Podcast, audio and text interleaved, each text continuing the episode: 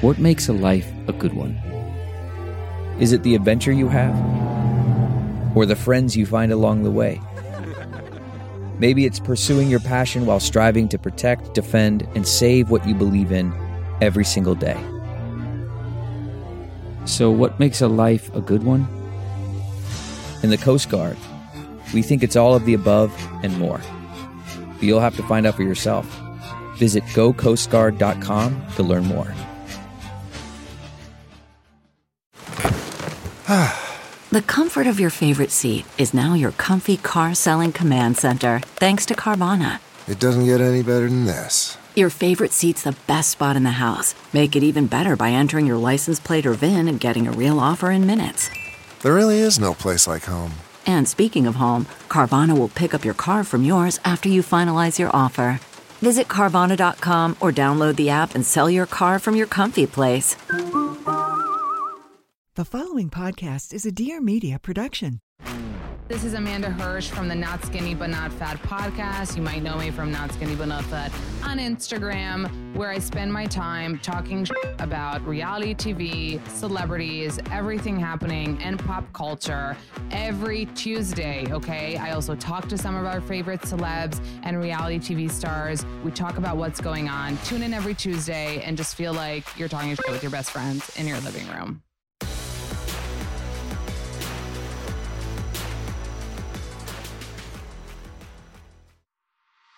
Hey, friend, it's Nicole, host of the Nicole Walters podcast. Here's where we laugh, we cry, and we grant ourselves grace as we do life together. Let's get started.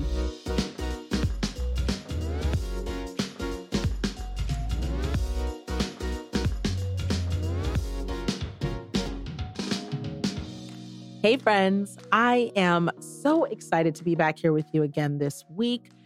We have been having some chats. I think we've covered everything from friends to family to business to body to babies. I mean, we really run the gamut here. And I just want to let you know that it's such a blessing and a privilege to be able to have these chats with you from week to week. So, thanks for taking the time out to just come back and sit with me and invite me into your car trip to work because Lord knows you may not want to be going. So I appreciate and hope that I'm bringing a little bit of energy and joy as you have that drive and, uh, you know, or the ride back, you know, or while you're sitting in the car outside Target because you're just too tired to drive home. Either way, wherever we're chatting, I'm just so thankful that I get to have a friend that I can sit down with and connect. And more than anything, it's been so awesome to have you guys talk back to me because I know that it's a weird situation where I'm kind of speaking into a void sometimes, but you keep it really interactive.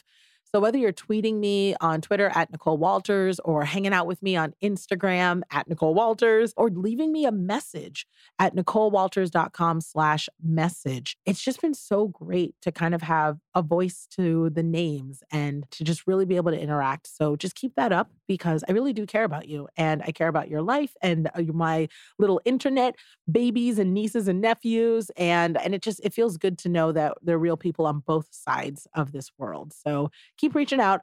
And um, with that in mind, I just kind of want to jump right in. So for this chat, I want to kick off. Usually we do a little Q&A where you guys might ask me a business question or a friend question or a life question or something about what you saw me do, you know, on social media that you want me to answer, you name it, I'm happy to answer. And those are always welcome. But as you know, we kicked off the season, season 3 with some pretty tough topics. And it was the first tough topic was about me and it was about my marriage and my health and the season of transition that I'm living in now. And it was difficult to share that all with you. I think I still, I don't know if you can hear it, I still get a little choked up, a little emotional about it because I'm still living it. But I knew that I couldn't start this new chapter, this new journey of the Nicole Walters podcast and this time that we spend sitting together without being open and honest about the area that I'm speaking from which is one of, you know, separating from my marriage and, you know, having a child in recovery and dealing with my own health and wellness in recovery and transitioning products in my business, just lots of moving pieces. And it's important that you guys knew that whenever I'm offering answers or whenever I am offering feedback, I'm just doing it from a really honest and frankly humble because Lord knows I'm imperfect place and I'm doing the best that I can, but I'm also sharing what I'm learning and I'm going through it, you know, as well, just like you. Life is lifing over here. And it was important for me to be honest about that. But what was great and kind of scary, just being completely frank, was that it's scary to have these chats. And even though I know that in my head right now, when I'm talking, I'm imagining sitting on that bar stool at the kitchen island with you, or sitting in the passenger seat on our ride to work, or uh, you know, walking through Target or running on the treadmill next to you, and we're kind of chatting it through. It still isn't easy to tell your friend that something is going on with you, right? I know that you just like you just nodded your head like, "Yes, girl." You know, like it's true. It's uncomfortable to be like, "This is this thing that's happened in my life," and partly because I mean, I know you're like me. It, it doesn't feel good to share grief right? You don't want people to have to stand in heartbreak with you or in hardship. And so for a lot of us, we just stand in it by ourselves because it just, it just sucks to share that, right? But the other side of it is because we're worried that we're going to disappoint people or that they're going to realize we're not enough or that we think we're not enough. From a you know business and life standpoint, you worry that it's going to affect your business one way or another. And you write up these narratives in your head about rejection, being alone, particularly if, you know, in the case of separation and marital issues, you're already kind of coping with rejection already. So it's kind of at the forefront of your mind, if you know what I mean, where you think everyone's going to be like, I don't want that one, you know? And it was really incredibly difficult and scary and something I sat on literally for months to put out episode one. And as I mentioned in episode one, I ended up re-recording it to just kind of be even more plain and honest about it. And long story short, I put it out and you guys showed up. And, you know, I haven't talked about it in the past few episodes because I've just kind of been sitting in my emotions about it and just kind of really internalizing the depth of the love that came towards me. And I just want to take a moment today to one, just highlight some of the messages that came through. They're really incredible. And also say thank you because while I was going through all of this over the past couple months, I was still sharing on social. That was kind of my place that I could come back to that to feel some normalcy, you know, to kind of keep up with your lives and kind of share a little bit about where I was in that moment or a favorite item or even honestly just have a little laugh. And I was still getting messages from you guys saying like, "Hey, you know, Nicole, it seems like you may be a little bit off or you're having a bad day or I just want you to know for whatever reason I'm praying for you I'm just sending goodness your way." And it kept me going. And when I released that episode, episode one, man, did you guys keep me going? I mean, I think maybe it's a little funny now, you know, and I guess both of us, we can laugh about a little bit, but I really thought you guys would be like, Nicole, we knew you were a hot mess, but pff, girl, you know? And try not to tear up, but boy, did the opposite happen. It really was the opposite. And I, well, I'm just going to let you guys listen. I'm going to let guys listen. These were the type of messages I was getting. And I mean, this one from Portia, it just spoke to my heart. Hey, Nicole, this is Portia, one of your rich friends. I just wanted to stop by to say thank you um, for your transparency, for your boldness, um, for you just being a real person. It means more than you'll ever know. I was listening to the new podcast this morning and it just reminded me of how much I really do appreciate having you and the community that you've built in my life.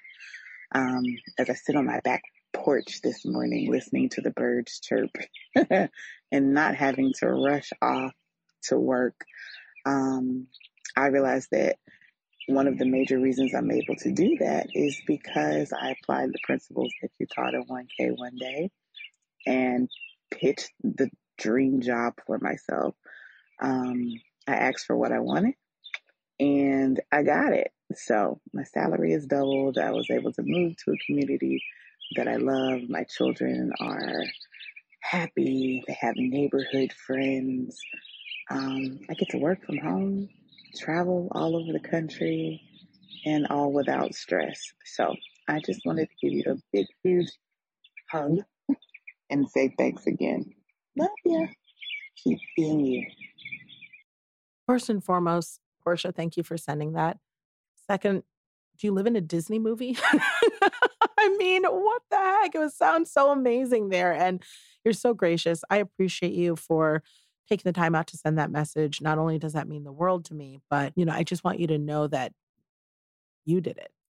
None of these things could have happened if you didn't step up every single day and say, Yes, that's something I want to do. And that's something that is big to me. And my kids are worth it. And my purpose is worth it. So I am grateful to have even had the opportunity to speak into your life and be a guide and kind of point to where things could be. But girl, you went and got them. So I'm so excited for everything you're doing. And even more so, I'm very appreciative that you took the time out to see me in my moment of hardship and remind me of how I can show up. So uh, thank you for that sweet message. Another great one came in here from Monique, and I want you guys to hear it. Hi, Nicole. Um, first, sorry if you hear my kids in the background. First, I want to say how inspiring you are. How, when I look at your life, how truly motivating it is to see you doing everything that you do despite things you may be going through, and how you're just a great example of being not perfect, but perfect in the place that you are in, if that makes any sense. And I just want to ask you what is your number one or maybe top three um, ways that you pivot when you find yourself not in alignment with who you truly are in that moment or in those moments where you find yourself at odds against you know your well-being and the feelings of harmony that you know you feel best at? What do you do to pivot to get yourself back into alignment?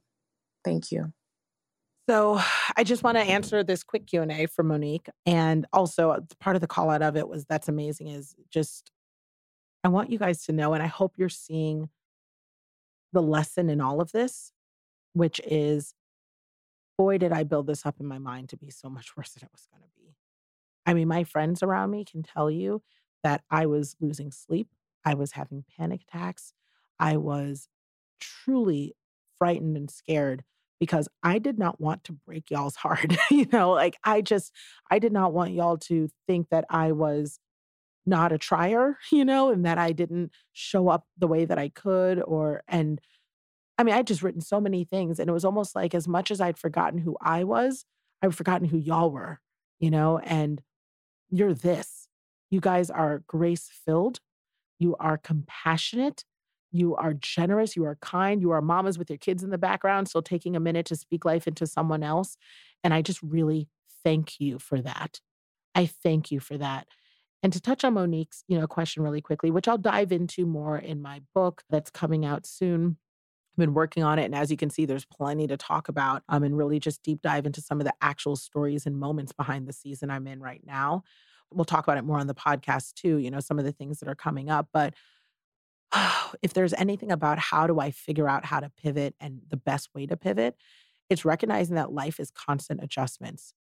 It's the idea that I'm expecting any type of consistency or stability from life that actually creates this paralysis whenever something changes. Uh, you've probably heard it. The only thing constant is change. And the thing that I'm learning right now is the best thing you can do is handle what's in front of you and do the next right thing. And Monique, that's what I can tell you. You know, if you're feeling like a pivot is necessary, if you're feeling like a change is required, instead of worrying so much about the big picture things and all of the steps, and those things do matter, you know, but the big things are actually made up of all the little things that happen in between. So try to focus on those. You know, it's those small, manageable steps that really make a difference in the long run. And I'm finding that out more and more now because, you know, with all the moving pieces that I have going on and, you know, the emotional, you know, challenges that come day. And I mean, one day I'll wake up feeling, I think some of you friends, you know, who've been through or sat in the place that I'm in now, some days I'll wake up and I'm like, I'm having the best day of my life. I feel free. I feel liberated. I feel capable.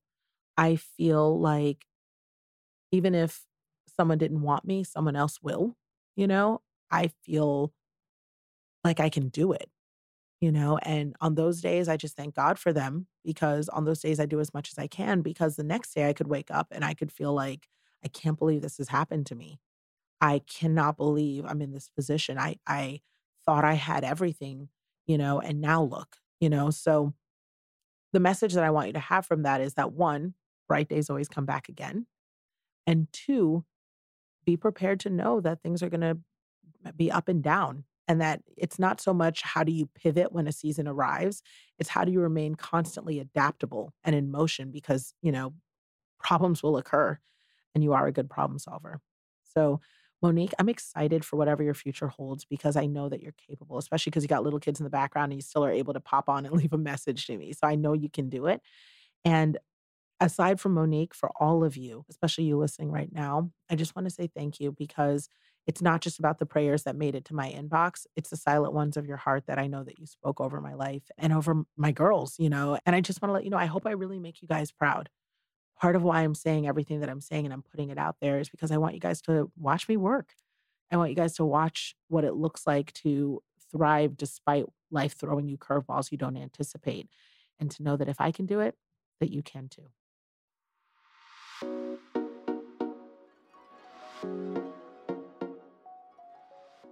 All right, y'all. So this week's Don't Make Yourself content is all about, ready for this? Cancel culture. Now, before you say, oh, not again, or uh, here comes another hot take, I just want you to know that I really am coming at it in a different direction. And the reason why is because we've heard both sides already, where people are like, well, cancel culture is required because we have to shut people down. They don't deserve to be heard. And then the other side of it is, well, what if we're not letting people grow and be held accountable? Like there's so many different takes on it. And I just want to give a totally different spin. And I found that for me, in looking at how cancel culture is playing out in pop culture and in the world, it's really afforded me an opportunity to work on, are you ready for it? Grace. no surprise there, right? I'm always talking about extending grace to others and how can I learn just to be more aware and more empathetic to other people's experiences. And cancel culture has been that. So don't think that this is me giving anyone a pass. I want to say right out of the gate, so everyone can hear me explicitly and clearly some people deserve to be canceled, period. There are certain things that certain people say, do, live, breathe, or believe, and they have somehow been afforded a microphone and they don't deserve to have it. To whom much is given, much is expected. When God affords you a platform, you better be a good steward. So you better believe that I am a strong believer that some people don't get a second shot because, frankly, they shouldn't have had a first one. So hear me explicitly when I say that that I understand that some people deserve to be removed from their position so they can no longer cause harm. You heard me? Great. The other thing I do believe though, and I think a lot of you can align with this as well is people deserve a chance to rehabilitate themselves. I mean, my goodness. Are we all a total measure of our lowest moment? Or is it possible that we are all deserving of a chance at redemption? And that is the thing I want to address here. I believe that it is so important that whenever we're looking at any scenario of any person, that we're also recognizing that we're holding them fully and completely accountable. And even if we cancel them, whether it's permanently or temporarily, that there's also a built in accountability around change. Listen, if I never hear from you again, I still care that you're doing the work to show up in this world a better way.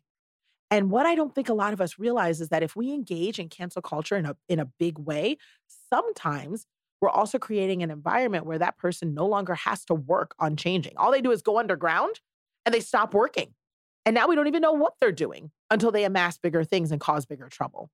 So I want to use an example because if you're like me, real world application helps you understand a little better. And if you've been keeping up over the past couple weeks, past couple months, honestly, you probably heard about this Johnny Depp and Amber Heard trial. And I don't want to get into the ins and outs of who's the good guy, who's the bad guy, who's responsible, who's this.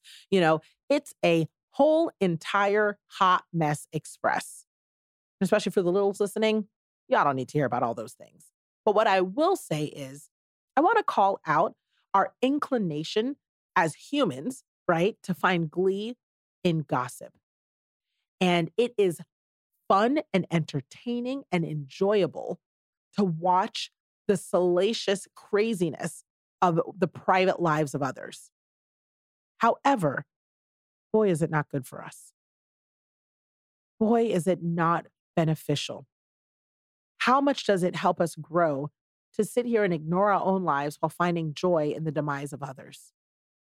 Now, make no mistake, I'll watch a little Real Housewives myself, okay? Make no mistake, I'll catch a show here or there that probably isn't the best content. We're all people, and I understand the guilty pleasures. But the real question then becomes when we start engaging in battles in our private lives around who's right and who's wrong. I gotta tell you, when I became someone who had their own TV show and someone that was discussed in a public way, one of the unexpected, unintended consequences of that, and I say consequence not in a negative way, but outcomes, was that I became far more compassionate to any sort of judgment that's thrown at any public figure.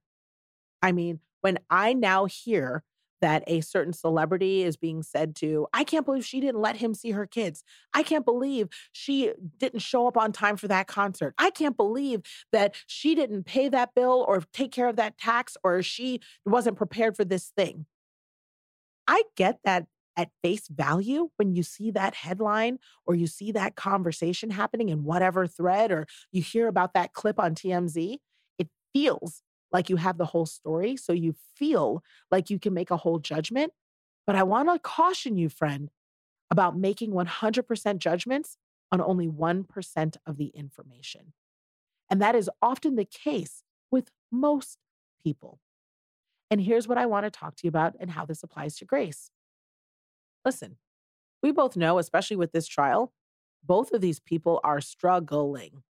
And more than anything, we also know that neither one of them was fit to be in a relationship. I don't even know with anyone. I'm not even sure if either one of these people should have a dog. Okay. There is a hot mess going on here. But what I also can tell you is it should be pretty telling if in the court of public opinion and if in the media, one minute a woman can be seen as completely a victim and, oh my gosh, we need to cover her and poor thing. And then within a couple weeks, with a little bit of new conversation in the court of public opinion, she is a villain, she is a demonized, she is awful. Now, I'm not saying one is right and one is wrong. And yes, information data matters. And when you find out things, things do change and are applied. But it should teach a little bit about how to take in the information you're being provided. And that's where we come in as individuals. We're always going to be fed the juiciest parts of the gossip we're always going to be fed the statements and the lines and the, the things that evoke and create the most emotion from us. Why? Because it sells papers. Why? Because it's easy. Why? Because it creates clicks. And why? Because we like it. But much like I love ice cream, donuts, popcorn, fudge, and a variety of snacks, anything that's salty, I like to alternate between salty and sweet. I like a snack. Okay. As much as I like those things, it doesn't mean that they're good for me in excess.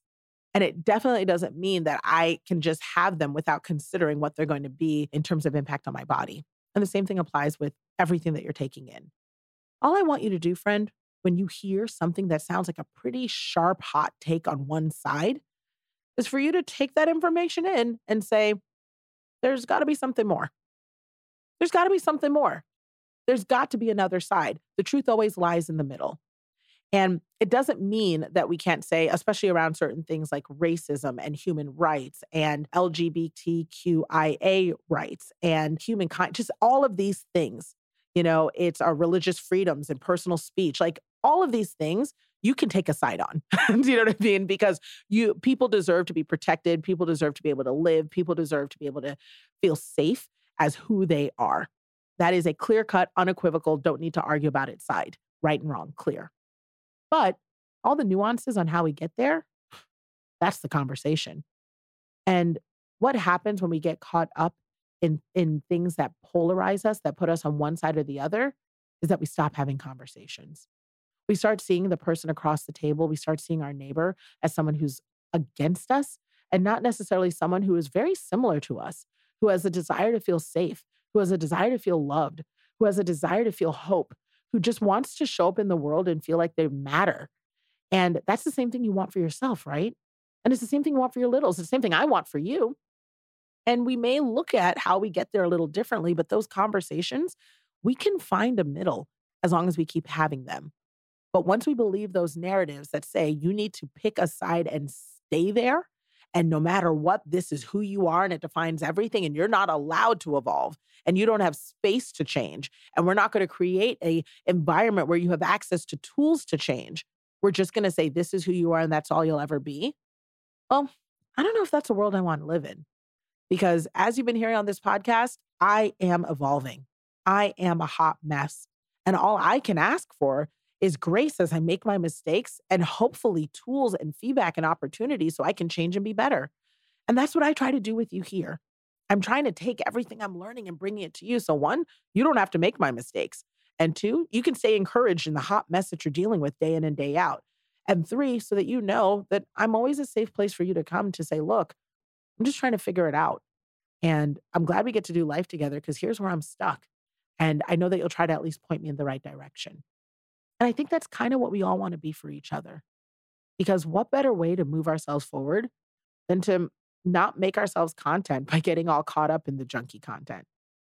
So, friend, go ahead and indulge a little bit. Have a sweet here once in a while. Lean in on a couple of reality programs and maybe keep up with the latest happenings with the celebrities.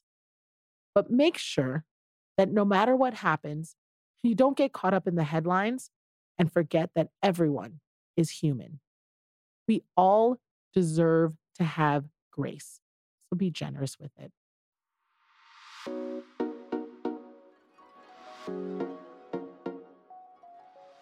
All right, y'all. So you know that I am not the person who has every single interview and all that. Because one, I care about your time. okay. You listen to a million different podcasts and you have chats with lots of people, and they're always rotating different people too. You know how they go. Hi, I'm so glad you're here. Oh, you're awesome. How'd you have that hardship? Tell me how that worked. Here's a lightning round. You're so great. Where can we find you? Listen, we've done it a million times, not here we are actual real internet friends. Okay. So I only want to introduce you to people that are like my real friends, people that I know, people that you may not have heard of, but you should know. And I also want to introduce you to the people who are helping change my life day in and day out because I know that they can change yours. So, with that in mind, I'm super excited to introduce you to someone that you've actually probably already know because I talk about her all the time. If you follow me on Instagram at Nicole Walters, you'll see that I am always posting about my uh, work in speaking and how I'm constantly uh, working on my keynote speeches, how I'm in studio, how I'm practicing. And uh, you may have seen the back of a beautiful blonde haired woman, uh, you know, walking with me into speaking engagements and pointing at things and cheering me on and making sure I'm on top of my game. And this woman's changed my life. I've actually been working with her for six years, and I'm really grateful because not only has she made me a better and clearer speaker, she's made me incredibly impactful. And aside from all that, over these six years, she's become a really good friend. And through the highs and lows of life, she's helped me bring that to all of you, both from stage and in moments like this, you know, with the most honest and vulnerable and lesson filled way. And she's just incredible. So I, I, won't keep going on and on. I'll let you guys meet her now, but I'm so excited to invite into our car, into our kitchen, into our chats, because we almost never have anyone here, but I'm bringing a friend to lunch, y'all. Danielle DiMasi. Hey, that was exactly as we practiced Woo! all of that. In the studio. She's that listen, good, y'all. Listen, here we are. I know it sounded natural. It sounded like that was just coming from her heart, but we've been practicing that. But that was the work for the six oh years, introducing gosh. me in this podcast. See, this is this is the person I'm working with. She's amazing, y'all. So super excited that she's here today because there's a million questions that I get in my DMs ever since I've started showing my speaking process. The first thing being that people were shocked at how much work went into it. Yeah, well, I think everything that you do has so much work into it. This is just one element of the of everything that you do that you work this hard. It's just I get a front row seat to it. And you know, because we don't generally see this work, we don't see the mm-hmm. behind the scenes of a keynote speech or speaking or even panels, you know, or any media work. Any any time that we're speaking in front of people, we just think, oh, they're just making this up on the spot. It's so natural. This is a conversation. But to do it well, you do need to do this level of work, you know, that you've put into it. And that's why you're great at what you do. Look at this, you guys. She's literally here to just just flatter me. You're too kind. It's it's not like this in studio. Oh, no. She's like, do it again. no, it's the Danielle sandwich, I think you call That's it. what it is, a Danielle sandwich. It's so I see what you did there. That was really, really good. You're gonna need to work on all of this because it was terrible. but guess what? We've got plenty of time. That's how it is. So um, I love a Danielle sandwich. I love a little bit of a compliment sandwich there. So let's just talk about speaking overall as a Mhm. concept. Public speaking is the biggest fear that Mhm. people have. And Yep. I want to call out because not everyone listening is a speaker or in business or even has a desire to have a platform with a microphone that Mhm. way. But a lot of my friends, we minimize that, like, you know, if you speak at a PTA board, that's speaking. If you have Oh, to, yeah. you know, talk to your family about plans, even if you're Mhm. more comfortable there, that's still speaking. There's Mhm. lots of times that we're called to share Mhm. whether it's our story or a message or a teaching. And uh, frankly, it gives us butterflies. So, Oh, yeah. what is that all about? Even even in meetings, like you said, even just like speaking up in a meeting or Mhm. or, or anything, whether that's at school, work, at home, like you say, yeah, we speak up, and and it is the, it's a number one fear in the world. Jerry Seinfeld famously said that people would rather be in the casket than giving the eulogy. wow. And uh, and when I always speak to people and they say, "Wow, that's what you do," and I'm like, "Yeah, my full time job is the number one fear in the world." And you would never Mm. think that because you would think like, "Oh, you're a snake wrangler," you know, and it's just like putting your hand up to say, "I'm going to say some words." But but uh, you know, if if it's something that's so common and so many have this you know fear around, you know, I think that there's a there's a comfort in that as well to say that if this is something that you want to do, this is just something that we can overcome and we can talk definitely talk about that. I love that. I mean, Yeah. it sounds like there is a lot of merit in Mm. actually conquering that because you're learning skills that can be applied in other places because it's such a big fear that Oh, people yeah. have. So, that being said, what are your thoughts about how do you think people even get that way? I mean, because, you know, having gone through a lot of therapy in my current season and learning a lot about traumas and, you know, how they start often when we're young, I feel like most of us are probably at some point in time told that we need to get up and speak. Yep. And, you know, much like people having a fear of water around a swimming incident or, you know, a fear of my brain, of course, is like cake, ketchup, because this is how my brain works right now. Who has a fear of cake and ketchup? I don't know. But but point being, people get the- Someone just heard that and was like, I feel very seen. I feel heard right now. Finally. and I am not minimizing your fear. You know, everything's real. But hmm that being said, you know, everyone's fears come from something. But how is this so widespread? Obviously, like what you said, there's we've got traumas that in the West anyway, in, in academia, that we sort of go into school and then they're like, okay, it's your turn. We're going to present this like at the science fair, Mm. or you're going to stand up on Wednesday and you're doing your speech, or you have to come up the front and and tell us about your bunny, like whatever it is. Uh-huh. And, and and that's the only guidance we're given is this is your time. You're standing up in front of all of your peers and doing whatever it is. And it's not necessarily something that we're super passionate about unless it's show and tell. Do you guys do that over here? Wow, we do show and tell. My very first show and tell, I brought my baby sister. I brought a human. to class. That's what I That is the most. Nicole thing I've It ever is heard. so Nicole. I was like, so my sister was just born. She's alive. My dad's bringing her at lunch, and you, I mean, you should have heard okay, my your parents were involved in this. Oh That's yeah, great. no, I didn't just like sneak her into my book bag, but I thought about it. And like they brought her. She was also a ten pound baby, so there was Yeah. no in my book bag. But yeah, I brought her in, and I was like, "So y'all, this is my sister. I Mhm. call her sister." that Yeah. was me. So uh, you know, I think so many, so many of us have these memories of you know young, you know, primary, elementary school where you know, I I know for me it was in year one, and I had to stand up on a chair and present. Now I'm a weird one, and I loved it, and I got a merit Mhm. certificate for it. I know, I actually still have it. You would still I have do, it. You I do. I should it. frame that. But most often, there's there's no context around why this is important to do it. If we were actually, if we actually Mm. taught our kids the value in being able to speak up, critically think, and then speak up about our thinking and and explain like why it's important for us to speak up in these ways, we wouldn't have this number one fear. It would go back to spiders. Well, that's for me. I think second is death. It's also So- for me, so I get it. Yeah, Yes, yeah, yes, yeah, no, yeah, this yeah. true. Um, you know, so it's it hasn't changed ever. We all have these stories. But then on top of that, because I'm a science girl, I'm an academic, it's everything that we do, we do it in the way of I sit there and go, well, why do we do that? Why do we do what we do? Why is it that this happens and that happens? I'm really fun to be around. I'm really fun. Um, Super analytical. yeah, I'm like, oh, that's interesting. Oh then I gosh. go home and like figure it all out. But look, ultimately, our brains um, you know, it, look, it has a couple of functions, but generally, you know, it also wants us to survive. So if we, you know, go into a, it's the same with networking. This is why we have a fear of walking into a room of people that we don't know. You know, that shouldn't be scary. We're all there for a common purpose to get to know each other, but we walk in, we're so nervous about it. And that's because to our brain, you know, you don't go to another tribe that you don't know and you're like, hey, hey, going over here. How's the Mm. berries? That's How's the berries on this hey, side of the strangers that who won't kill me for being a stranger. Exactly. Like, They're right, not right, like, right. come on in. We're Come on." hardwired. Yeah, and they will Right. spear you. So, you know, all of that sort of fear stuff to keep us alive and to, you know, to pull us away from danger in our amygdala, the most primal part of our brain, is actually what gets activated when we get up to speak. Wow. And it goes back to that freeze, fight, or flight. Then you might stand up in front of a an audience, whether that's three people or it's 3,000 people. And if someone says, oh, you know, he's going to get up or she's going to get up and speak, you stand up. And that's why so often we either freeze, and we've all had those experiences, Mhm. we just want to kind of get out of it. And that's when we start talking about our cats, you know, and, Right, and, and then and then they're like, okay, thank you, sit down. You're like, what just happened?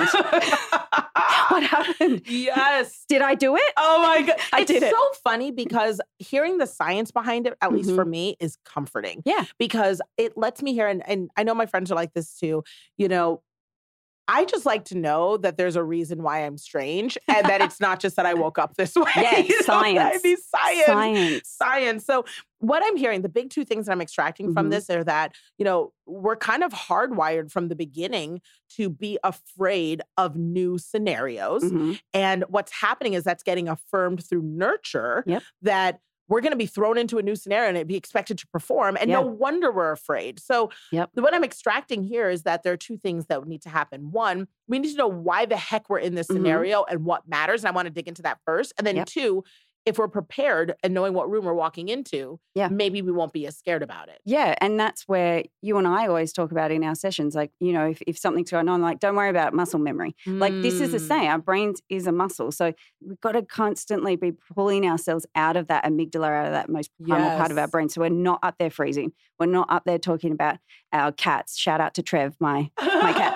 Um, Yes. But, you know, we that's not what you're there for. Unless you're a cat expert, then then have at it. have at it. Then, you your know, moment. Yeah, this, this is This it. is you know, it. this is it. This is going to work for you. But this is why we want to be practicing. This is why we want to get really clear on our why, why we're there, and that's why we don't. We, you know, it's crazy to me that we don't teach our kids this to be like, you're going to speak up, and this is why, and then you did such a good job, and this is why you did a good This job. is so good. That would change everything. I love this because also as a mom of a little, Mhm. you know, she's in that phase. She's in fourth grade and she's starting to do science fairs Yeah. and speaking up. It's not just kind of group things. And she's also coupling that with, you know, she's a young girl, the hormonal Yeah. awareness of what do people think of me and how do I look? And it, she's just at that phase. And Yeah. people listened, I think, on episode three of this season, you know, she was actually a guest talking about boundaries Mhm. you know, and talking about how we're learning how to care more about how people see us and how we should be treated and all those things. So we actually had a whole situation, you know, the internet aunties will hear all about this, but we had a whole situation where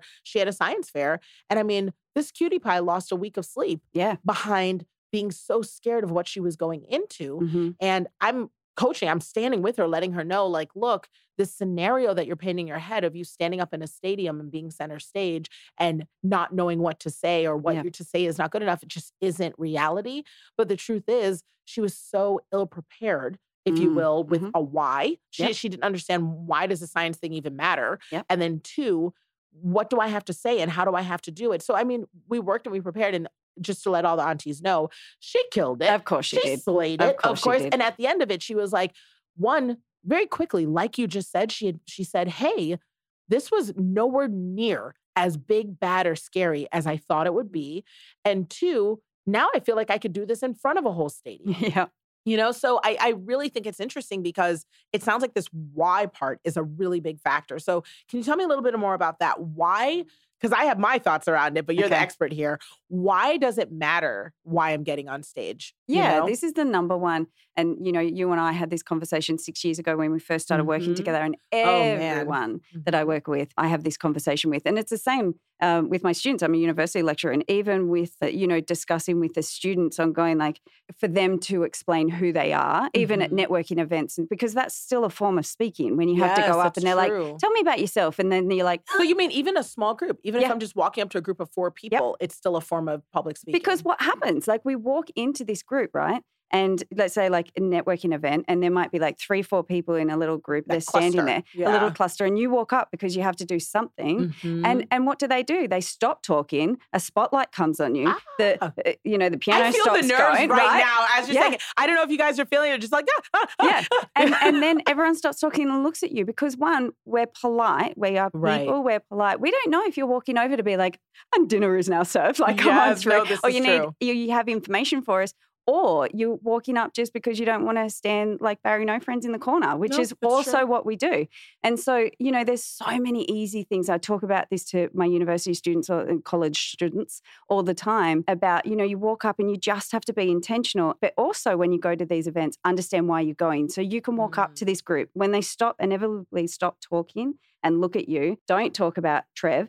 My cat. Um, talk about, oh, hey, it's so nice to meet you, or please just keep talking, or I'm Danielle, or you know, whatever that may be. And you just, if you can constantly be conscious around why you're there, whether it's on stage, whether it's walking to a cluster, whether it's speaking up at a meeting, be very, very clear. And if you go into your most primal part of your brain, your amygdala, I keep doing this because that's what it looks like. Just take a moment, and you and I do this all the time, and go, so what I'm trying to say here is, and your brain will finish the rest of the sentence Mm, that's it- such a good tool yeah, to use. gives you a moment just to catch up. So, in coming back to the why, like I said, it's just being intentional about why you're doing it. So, anytime I work with anyone, it always is first is why you're doing this work.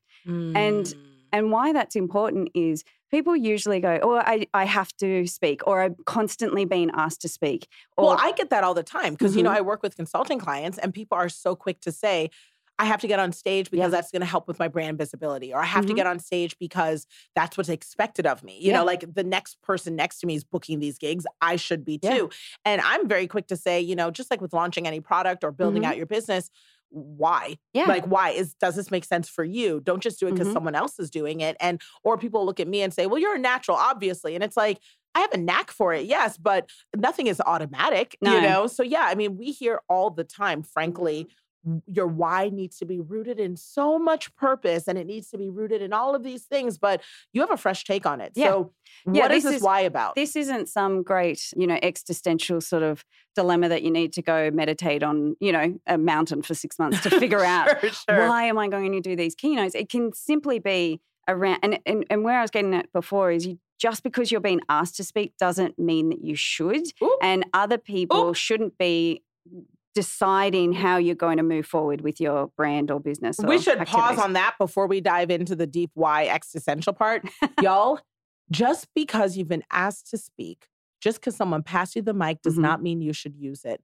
If that isn't a whole entire word right there, I gotta just we're, we're gonna we're gonna go back to move forward for a 2nd Mhm. here. One of the things that just drives me crazy online, as somebody who has invested time, money, and effort into my keynote, are the people who get online and brag like crazy about how I just wrote this thing in the back of the car. Hmm, I just wrote this yeah, thing don't do that. in a flight mid transit. Yep. I just threw this thing. I just was winging it and just said whatever God put on my heart on stage. And I got to tell you, that's one way to do it. You know what I mean? But for me, one, it's insulting to the people who are held hostage and captive for 45 minutes to Mhm. listen to you speak that you didn't see. They planned their outfit. Okay. You didn't see it fit as the paid person on that stage paid six figures, five figures, what have you, or even just invited to take a couple more minutes, a couple hours, a couple days to know what you're going to say and give those people in that room. That's an insult. Yeah. It's unprofessional. And we're not in here, we're not talking about, you know, any old mate just going to have a chat at some networking event on a Thursday afternoon. We are talking about some of the biggest speakers major in the keynote because you've worked with a range. I mean, y'all don't know. Danielle has worked with some of the best in the game, and I mean, these big, huge people will Mhm. literally make it up as Yep. they go, even though they've been contracted. And I just want to let you guys know. I'm not talking about the people who are contracted for Q&A. Obviously, you can't plan a Q&A and or people who make it clear that that is their style. All Yes. that business is is doing what you say you will do. So if you say that you're going you're a professional keynote speaker, well there is a commonly understood definition of what that is and it is not prepping your keynote five minutes before you start. Mm-mm. It's not on the plane. That's not cute. It's Nah. not going out there. Yeah. So these are, I'm talking about, you know, your hundred, hundred and fifty thousand dollar $150,000 keynote speakers that do this constantly every week, and every week they're on their plane Mm. on the way to the event writing notes. Now, granted, they have some solid stories to tell. They've got their Mhm. structure. They they follow their slides if they have them. A lot Mm-hmm. of them now these days don't, or slap a Pinterest quote up there and uh, but they celebrate it you'll see the Mhm. social media post and every time i just go please don't please don't like especially if you are female and you have a platform to speak take the time for yourself to but for every single female in that audience that is watching you that knows that you did the work and if they can sit there and and and be inspired and go home and do their work with what we're talking about here today with having intention understanding their why and then they can get up and speak on any damn stage that they want Yes. you know that is also your responsibility and and these people these professionals these experts top of the line you know keynote speakers celebrate writing it on the way or they'll get there and then they'll speak and be like you know what? I had my keynote but on the way here it's been called into my heart to talk about this. No that's not why you're hired for. Please talk about what, What we're here in a structured way. Yes, no, i get if you true. go go in the back in the green room and talk your heart out. Oh, right. but, you know, and the thing that I hate the most, because this is the exit door, is saying, if I can just reach one person. No, you're going to reach every single person in That's this order. right. That's the work that we do here. It is not about Mm. reaching one person. You do this work well, you do it right, and you will reach every person in that room because that's the work that we do. We So- sit there so all the time, All right? the time. So let's call it what it is. If you get up on stage, Mhm. you are ill prepared. Yes. You uh, don't even have a product to sell after the Mhm. fact, and you literally are just up there to speak willy nilly and then Yep. walk away. You're selfish. Yeah, it's not about the people at all. And so often they're like, no. Now, I've got to be clear, these are not my clients. These, These are, are not not my your clients. So you would never. You would Uh, never. uh, right. No, I'm right. not sitting in that room. But if that happened, they're like, you know what? I'm going to speak. You know, actually, that did happen once. And I was like, I'm out of here. we are going, we are not doing the Danielle sandwich yes, today. We're you are very particular about like, Yes. who you work with and Uh-huh. what's required. Yeah. And I guess that all circles back to the why. So Mhm. we're talking about how people are showing up. And the reason why we took a minute to address that, y'all, is because this is what's being glamorized on the internet. And it is. frankly, people do this sort of thing and they say it because they think it makes them look even better. They're like, oh, they can just throw that together in five minutes. They're so good and so out of reach. And Mhm. I never have that knack. And I just want you to hear all that is poppycock. Okay. Mhm. That's just not real life. Really talented speakers who get booked time and time again and are impactful, which is a huge part of getting booked time and time again. Mm-hmm. Those people practice, they do work, they prep, mm-hmm. they spend money, and uh, they're like you. They care about their content. So let's talk about the why that drives mm-hmm. the content.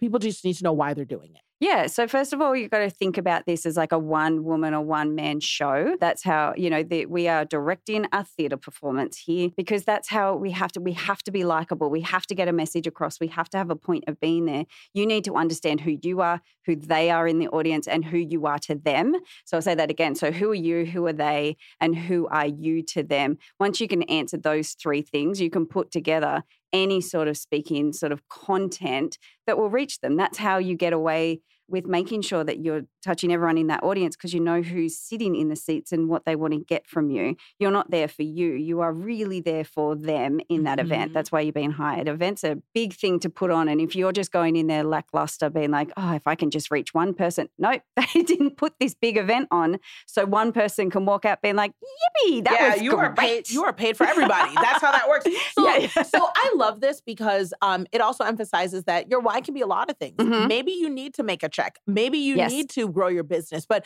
whatever it is, that should inform Mhm. how you're showing up. And honestly, it shouldn't take away or extract from the quality you give. No, no, that's a really good point. So when we talk about, like I said, when I first start working with someone and and I'll say like, like why are you doing this work like what's this for and i always say this can also be a private why you don't need to declare to the world social media during your keynote speech like why you're doing this Mm-hmm. it can also be like i've had clients that are like i know that speaking is it, it, it pays bank and so I want to speak for that. I'm like, great, then Mhm. let us make sure that this hour keynote is just Speaks to so that. speaks to that, Uh-huh. gives you what you want, make sure that everyone in the audience obviously gets value.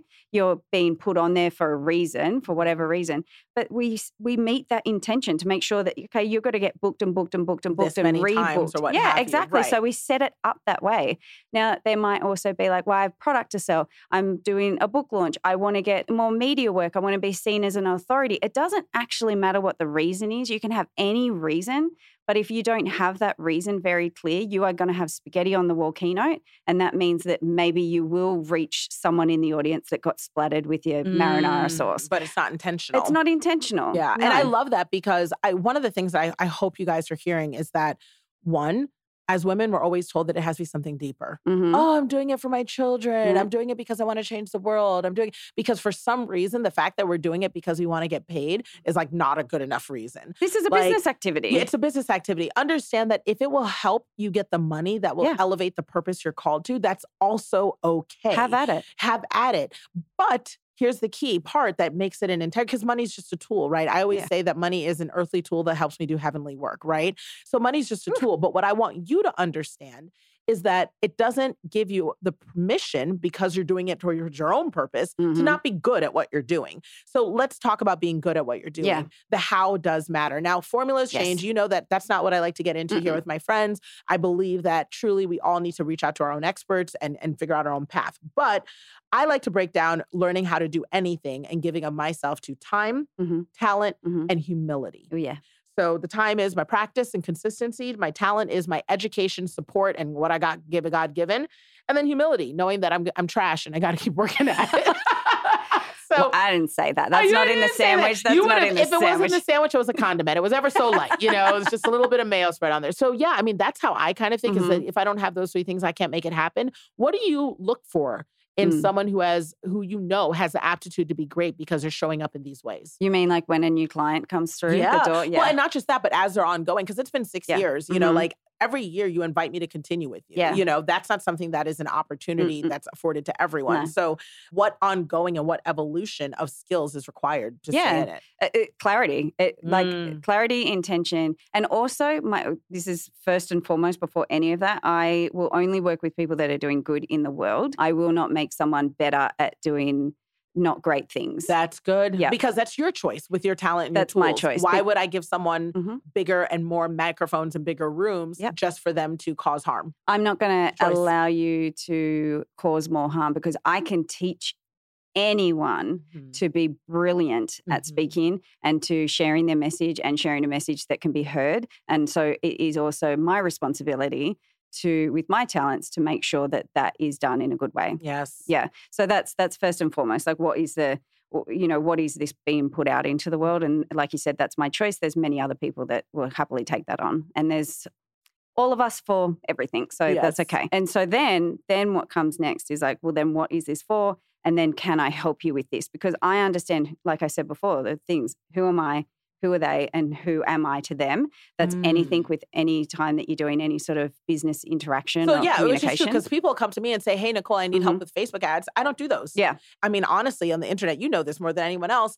Everybody feels like they have to do everything. Yeah. Like no, like it's uh, America was built on Yeah. specialization. you know, it's uh, find your craft, stay in that Yeah. craft, scale that craft. Mhm. And so you're saying, look, even with speaking, if someone comes to you and says, "Well, what I really want to do is land a TED talk," well, I know that you know how to do that, Yes. especially for certain people, Mhm. without fail and crush it but that may not be your best gifting for that particular person. So Yeah. you might say, "Hey, for you, I'm not the person to help you with that." Yeah, yeah. Interesting. Yeah, Okay. no, for sure. And and there's plenty of people that I've worked with. There's there's many TED talks that those listening today would have watched on TED that I've written. So the kind of work that I do, I guess, is a good way to do it. Is kind of like book ghost writing. So I am like Mm. the ghost writer of keynotes, and then we go into the you know studio and rehearse it like Mhm. a one person show. Um, make sure that we get all the beats right, the cadence, the the projection, everything right, the Right. the actual performance of it. So you actually have to immerse yourself Yep. in people's brands, which means that, frankly, since you have to immerse yourself, be in the Mhm. brand,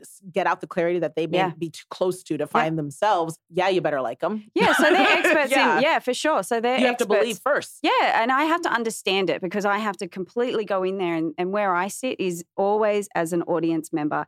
Like I'm sitting there as different audience members to say, no, that's not clear. We didn't get that. And Mm. I can only do that if I understand the content, if I understand their purpose, and they need to as well. So, you know, it may be someone doing a TED talk. I completely wrote someone's um, very large 60 minutes interview, all the an- audience, you know, all of the answers sort of thing, because they knew what that was going to be because it was a very big story. Sure. So that's also another way to making sure, like, you know, I always say, like, my job is to make people talk about themselves better, whether that's Mm. online in a 60 minutes, you know, interview, whether that's a TED talk, whether that's a keynote, like the work that you and I are doing, whether Right. that's nailing, the, you know, the panel.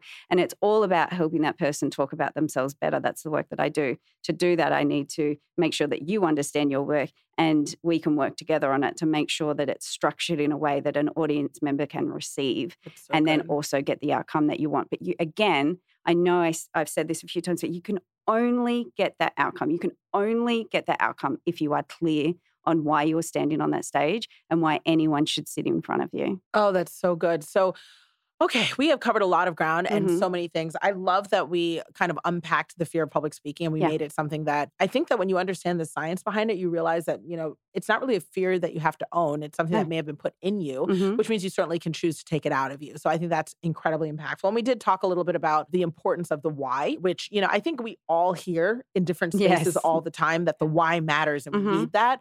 And we talked about the how, which is, you know, you do have to get in the studio and there's Yep. lots of different ways that you can help and reach out to people. But I do want to kind of close out with one big thing, which is it sounds like you keep talking about needing to have that clarity around how we want to show up in the world. Mhm. And it's one of the number one questions I get from people Nicole, how do I find my purpose? Yeah. Nicole, how do I know what I'm supposed to do? And I tell people day in and day out, don't buy into this whole concept that your purpose is some destination. Yeah. You are living it constantly. Mhm. And uh, if your purpose in that moment is to make sure your kids get on that bus with their lunchbox and Mhm. everything, all of that plays into their future and the Yeah. greater purpose. So I've just gotten away from this whole my purpose is a destination. And Yeah. if I'm not there at the destination, Mhm. everything else is is pointless. It just Mhm. can't be. But I do believe that there is some clarity around like what direction are you walking Yeah. as you're doing your purpose. You know, so in that season, is that purpose being home with the family? Mhm. And is that the direction I Hmm. need to walk? Or is in this season the purpose being away from my family Yeah. as I prepare for next things? What does it look like? So I guess my question to you then is how on earth can you help people get clarity around that brand story to drive that clarity in that conversation? I mean, do you have tools? Can people book you? Do you have exercises? Like what can yeah, do? yeah, of course. Like you know, we can work together, like you and I have done for Sure, so, for so many years, and and that's an opportunity definitely for some. If, Girl, that's if- expensive. I'm just gonna say it out loud, y'all. She's not cheap. When I first paid those first coins to her, I felt it. Okay, and uh, fortunately, the coins have gotten a little easier to come up with. but but you know, I'm just talking about like the mom who's saying Yes. to herself, "I just really want to know how to introduce myself at a PTA meeting," or Yeah. the corporate executive who's listening right now and saying to themselves, "I want to stand up in that meeting and sound Mm. like I know what I'm saying Yeah. and command that respect in that room that I already earn, deserve, and should have." yeah, absolutely. So is there um Yeah, you know, how do they work with you? This is the core thing of what I do. Like I said, everything that I do is always like helping people talk about themselves better. And whether that's on social media, whether that's on a, a keynote stage, a TED a TED stage, you know, any any platform that you have written or you know in front of people and also your linkedin summary your about you page Mhm. everything comes down to that first moment that you stand up in front of either a microphone you know that linkedin sort of sentence to say this is who i am this is what i do this is the value that i bring you know who am i who are you and who am I to you? That's what we need to explain. But what happens is we freeze, right? We freeze up and we go, uh, I'm in a family business since, you know, 500 BC. Like, right. you know, and we go to the what we do, what we should be talking about first for people to connect with us is to talk about the why. If you're especially in business or you're a professional and you are one of five that they're trying to pick towards, and every single person has the same start of who they are, Mhm. then how do we pick? And the only way that you can stand out is to connect with that audience person, whether it's one or 1,000, is to make sure that they instantly get who you are by talking in a way that their brain connects with it straight away because our brains are real lazy. Yes. Are real lazy. Make it easy for oh, me. Yes. So Mhm. there's a part of our brain called the basal ganglia that is constantly looking out for where we can shut down. This is noise, this is noise, this is noise, usually advertising, for instance. Uh-huh. We don't see the billboards because we know it's noise. So it, the brain shuts it down. The same as as soon as we start talking about ourselves on stage or on paper to say, this is who I am, you do it in a way that is what we see constantly, we are not going to connect with it. So you need to make sure that you start to understand that question. Finish the sentence, I am dot, dot, dot. Who are you? Who are you? And who you Mm. are always comes down to why you do what you do. Always. Always why you do what you do. And that's the work that the core work I do with everyone.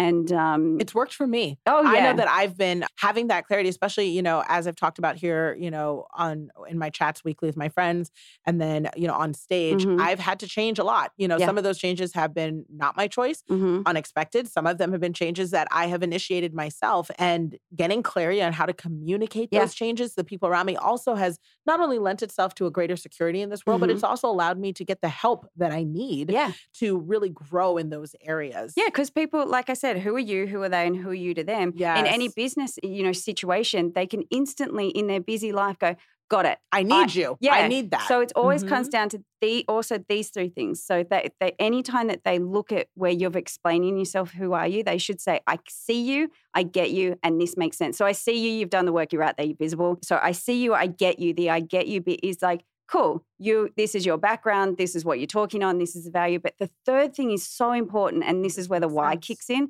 is this makes sense. Of course you do this work. right. Of course, you are doing this. Of course, you're on that stage. Of course, I'm reading your paper, your book, whatever that may be. And also, of course, like that's where you do it in the summary of who are you. It's so important. So, what that would look like instead of talking about like what you are, is first talk about why you do what you do. And so many people and professionals, you go, well, why do you do this work? Well, I really love solving problems. And it's like, no, you don't why and so you have to i always say keep asking why why and why again until you get goosebumps when you get goosebumps you Mm. got it start writing that person because that is Whew. your why problem solving working in a team collaborating i like to help people it's my mission i want to coach i want None of people us feels this way. and that, and that is None all- of us feels this way. The That's reason why I'm perfect for this job is because I just really love serving. Mhm. That I is not to- it. yeah Stop i'm it, a people. perfectionist That's my worst trait is I just do everything awesome. I just go in there and like, what's your weakness? I'm like, I steal a lot of stationery.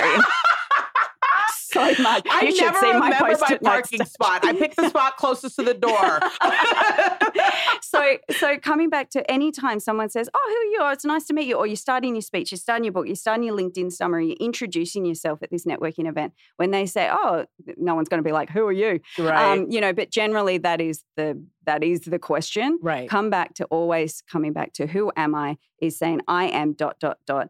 This is why I do what I do, and keep asking why until you get the goosebumps. You problem solve why because you had a problem in your life or in your career, and someone was there to help you, and it changed everything for you. If that gives you goosebumps, you talk at that that you want to be that person in so many other people's. I give myself goosebumps, and this is an imaginary person. Yes, yes. Ask why until you get goosebumps. And that is the core work of everything that I do. It doesn't matter where anyone's speaking to you, you have to have the answer. Finish that sentence. I am dot, dot, dot.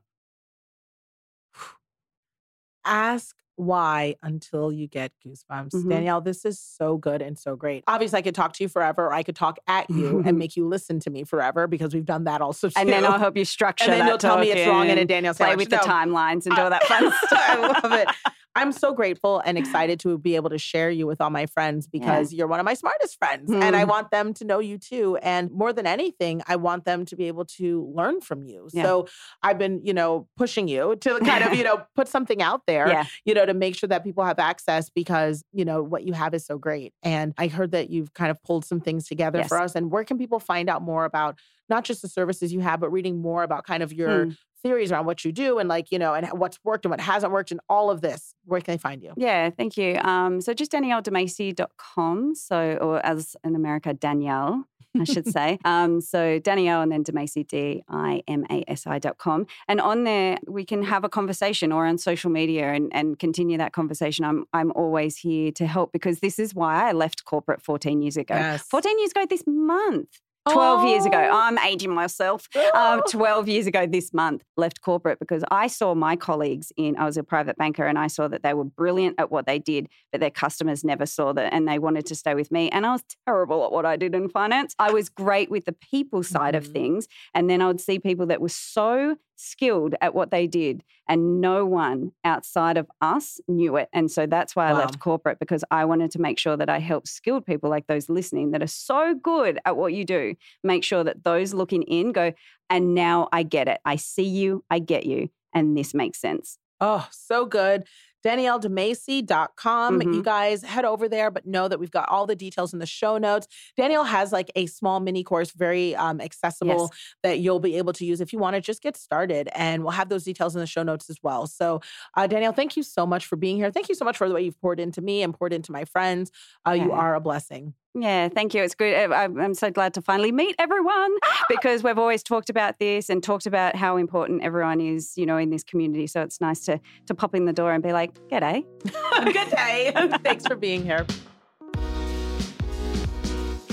Another great chat.